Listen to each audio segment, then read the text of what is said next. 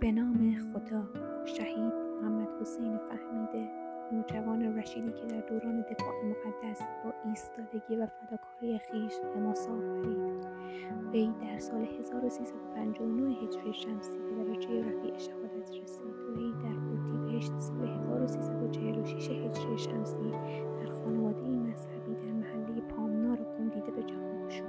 دوران کودکی خود را در همان شهر گذراند و در سال 1352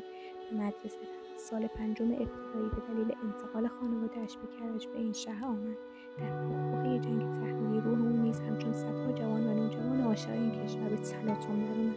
و در نخستین روزهای جنگ تحمیلی تصمیم گرفت که به جبهه برود وی با وجود مشکلات فراوان به سن کم خود را به های نبرد حق علیه باطل رسانید و در این زمان بود که های بسیاری از خود نشان داد. هنگامی که خبر شهادت دلیرانه آن نوجوان دوازده ساله پخش شد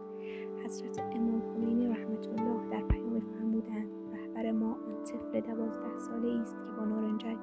خود را زیر که دشمن انداخت آن را منهدم نمود و خود نیز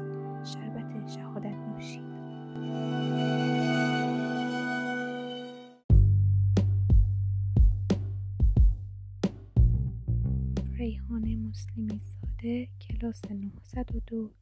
فرزانگان دکتر اسحاق حسینی.